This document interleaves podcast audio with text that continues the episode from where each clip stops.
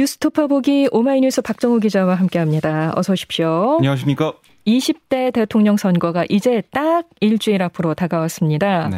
후보들의 선거전도 갈수록 치열해지고 있는데요. 관련 상황 살펴보죠. 먼저 더불어민주당 이재명 후보, 새로운 물결의 김동연 후보와 함께 통합정부 구성과 운영 등을 골자로 한 정치교체 공동선언을 발표했네요. 네, 이재명, 김동연 두 후보 어제 서울의 한 카페에서 전격적으로 만나 사실상 후보 단일화 선언을 했는데요. 두 사람은 합의문에서 권력 구조 개편과 정치 개혁을 추진하기로 했습니다. 네. 그 내용을 보면 헌법 개정안에 대한 국민적 합의 도출을 위해 별도 기구 설치, 새 정부 출범 1년 내에 제7공화국 개헌안 성안, 개헌안의 분권형 대통령제 책임 총리 실질적인 삼권 분립 보장, 또 20대 대통령 임기를 1년 낮추게 2026년 대선과 지방선거 동시 실시하는 그런 안 등을 약속했습니다. 아울러 대통령 취임 전에 연동형 비례대표제 등 선거제도 개혁, 또 국회의원 면책 특권 폐지, 국민 소환제 도입, 국회의원 삼선 초과 연임 금지 이런 것들을 위한 법안을 국회에 제출하겠다. 이렇게 밝혔고요. 이 밖에 두 후보는 국정 운영의 동반자로서 국민 통합 정부를 구성키로 했습니다. 이번 합의에 따라 이 문재인 정부 초대 경제부총리 출신인 이 김동연 후보는 조만간 후보직을 사퇴하고 이재명 후보의 선거 운동을 지원할 것으로 예상이 되는데요. 네. 이 후보 단일화 수순에 들어간 걸로 풀이가 됩니다. 김동연 후보는 아, 이렇게 어제 아, 이재명 후보와 만나서 이 공동선언 발표를 했고 김 후보가 이 후보의 손을 잡으면서 아, 이재명 후보가 주장하는 정치 교체가 탄력을 받는 모습인데요. 역시 이 국민통합정부 구상을 밝힌 바 있는 안철수 국민의당 후보나 다당제 연합 정치를 강조해온 심상정 정의당 후보가 앞으로 이재명 후보와 손을 잡을 수 있을지 이 여부도 좀 지켜봐야겠습니다. 네. 이재명 후보는 어제 서울 명동에서 유세를 가졌죠. 네. 어, 윤석열 국민의힘 후보의 정권 심판론을 비판했네요. 네, 이 후보는 이렇게 얘기했습니다. 모든 정치 세력의 힘을 합쳐 유능한 인재들이 각각의 특장점을 발휘하며 경쟁해 더 나은 세상을 만드는 그러니까 이런 미래지향적인 정치를 확실히 보여드리겠다. 아, 상대는 안타깝게도 미래 이야기 없이 정권 심판만 외친다. 정권 심판에 더 나쁜 세상이 되면 누구 손해냐? 이렇게 윤 후보를 겨냥을 했습니다. 아, 또 언론 보도를 인용해서 이재명은 공식 유세에서 기회와 유능, 통합, 미래를 말했다고 하는데 상대 후보는 민주당과 뭐 정권, 부패 이런 말을 제일 많이 했다고 한다. 미래로 가지 않고 과거에 매달리는 앞으로 무엇을 하겠다는 말은 없이 정치 보복하겠다고 공언하는 세력이 과연 이 나라의 미래를 책임질 수 있겠는가 이렇게도 강조를 했습니다. 그러니까 윤석열 후보와 자신을 과거와 미래, 무능과 유능, 뭐 정권 심판과 정치 개혁 이런 프레임으로 나누면서 유권자들에게 지지를 호소한 모습이었습니다. 네. 어제 3.1절을 맞아서 이재명 후보가 일본 관련 언급도 했죠.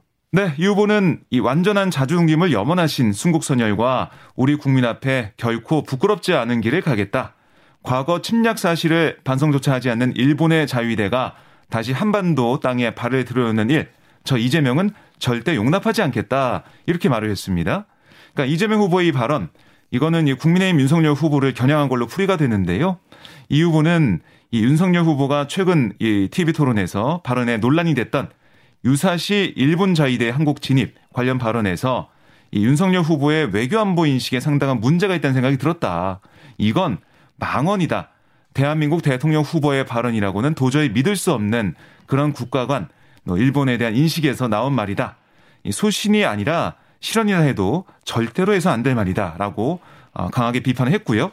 이어 선제 타격론도 거듭 비판하면서 어, 사드, 그러니까 고고도 미사일 방어 체계 추가 배치는 이건 불필요하고 현실성도 없다.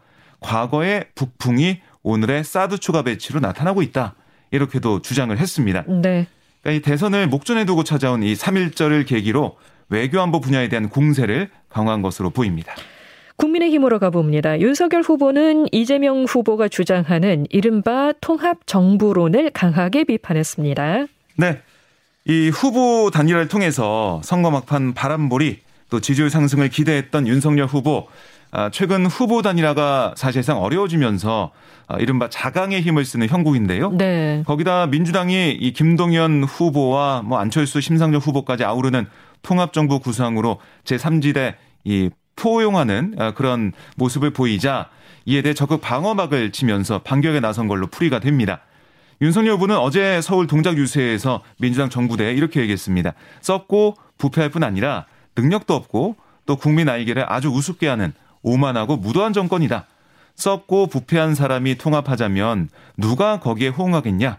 국민 통합 아무나 하냐? 이렇게 비판을 했습니다.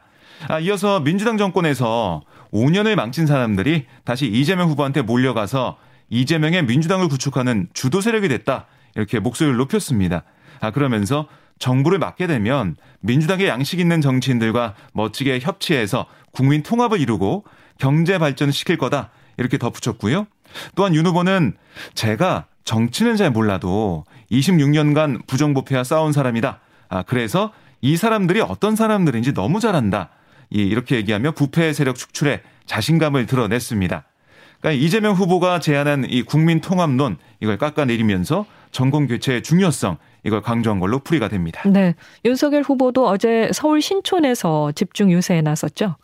네, 어제 신촌 유세를 보면 이 경선에서 경쟁했던 홍준표 의원과 유승민 전 의원 또 원희룡 선대본부 정책본부장이 무대에 함께 올랐어요. 그야말로 원팀을 과시했는데요. 안철수 후보의 단일화가 양측의 진실 공방으로까지 번지면서 사실상 무산된 상황에서 보수 야권과 이 정권 교체 지지층 결집을 노린 행보로 풀이가 됩니다. 아, 또한 윤 후보는 3일절을 맞아 SNS에 올린 글에서 뭐라고 썼냐면 평화를 염원하는 국가를 무력으로 침공하는 러시아를 두둔한다면 북한의 남침도 우리가 자초했다고 할 것인지 반문하지 않을 수 없다.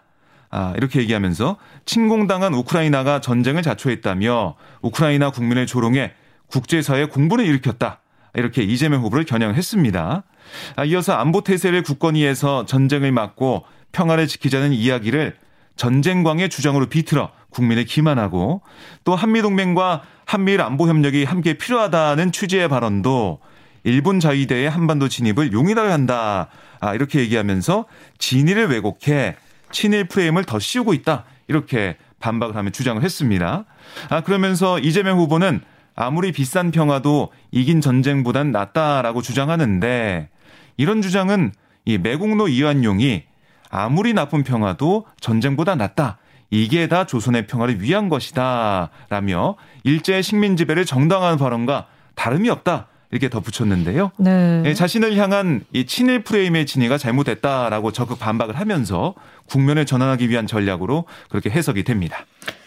후보 단일화가 사실상 물 건너간 형국입니다만 여지는 계속되고 있는데요. 네. 어제 안철수 국민의당 후보는 윤석열 후보에 대해 진정성을 느낄 수 없다 거듭 비판을 했더라고요. 네, 안 후보가 기자들과 만나서 뭐 계속해서 기자들이 후보 단일화에 대한 얘기를 물어보고 있어요. 예. 그래서 여기에 뭐라고 했냐면 3주 전 야권 단일 후보를 뽑자고 제안했는데 그동안 가타부타 어떠한 답변도 듣지 못했고 그러다 사흘 전에 연락이 왔다. 그래서 어떤 얘기를 하는지 저희 이태규 의원이 들어보러 갔다. 설명했어요. 그러니까 왜 이렇게 만나서 논의했는지 그 얘기를 설명한 거고요. 그러면서 제가 기대하기로는 3주 동안 왜 아무런 대답이 없었는지 제가 제안했던 국민 경선에 대해 어떻게 생각하는지 그 답을 들을 줄 알았다. 이렇게 얘기를 했습니다.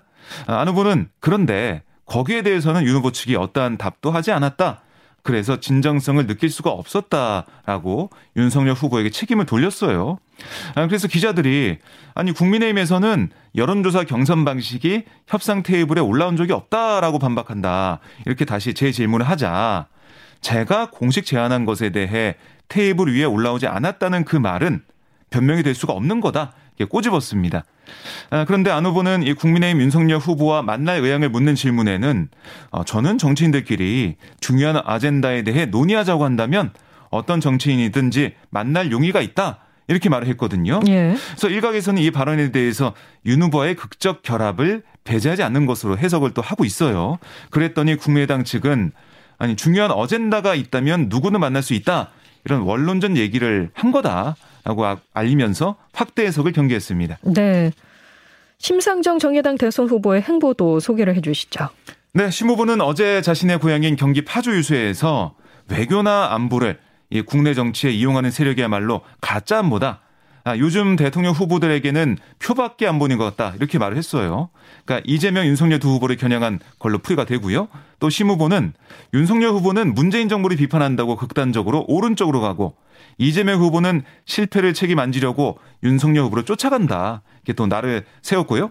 그러면서 대통령이 된다면 한 발은 한미 동맹에 고정하고 한 발은 평화와 국익을 위해 다자간 외교를 추진하겠다. 이렇게 강조를 했습니다. 이 외교안보 정책과 발언을 놓고 공방을 벌이고 있는 양강 후보를 표만 의식하는 후보다라고 비판하면서 지지를 호소한 겁니다. 네. 자, 이런 가운데 오늘 밤에 여야 대선 후보들의 마지막 법정 TV 토론이 열립니다. 네.